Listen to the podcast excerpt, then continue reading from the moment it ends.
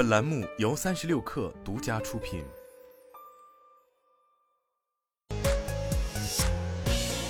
网罗新商业领域全天最热消息，欢迎收听快讯不联播，我是金盛。有消息称，跨境收益互换已被叫停。对此，记者向券商和私募机构了解情况，机构回应表示，暂未接到此通知，可能是部分券商额度稀缺导致收紧。有传言称，直播平台斗鱼、虎牙即将合并。对于相关合并传闻，斗鱼相关负责人回应记者称，斗鱼、虎牙存在业务合作，但没有合并计划，外界传闻不属实。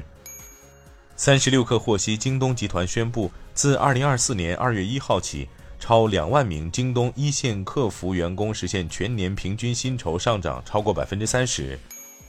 AirWallex 空中云会将成为迈凯伦一级方程式车队合作伙伴，品牌名称将固定出现在整个2024赛季及之后的迈凯伦制服、赛车手工作服和其他品牌物料上。Stellantis 集团董事长约翰·埃尔坎表示，Stellantis 没有与任何竞争对手合并的计划，公司正专注于执行战略计划，计划加强在意大利等市场的影响力。经济合作与发展组织今天发布最新经济展望报告，预计二零二四年全球经济增速将从二零二三年的百分之三点一放缓至百分之二点九。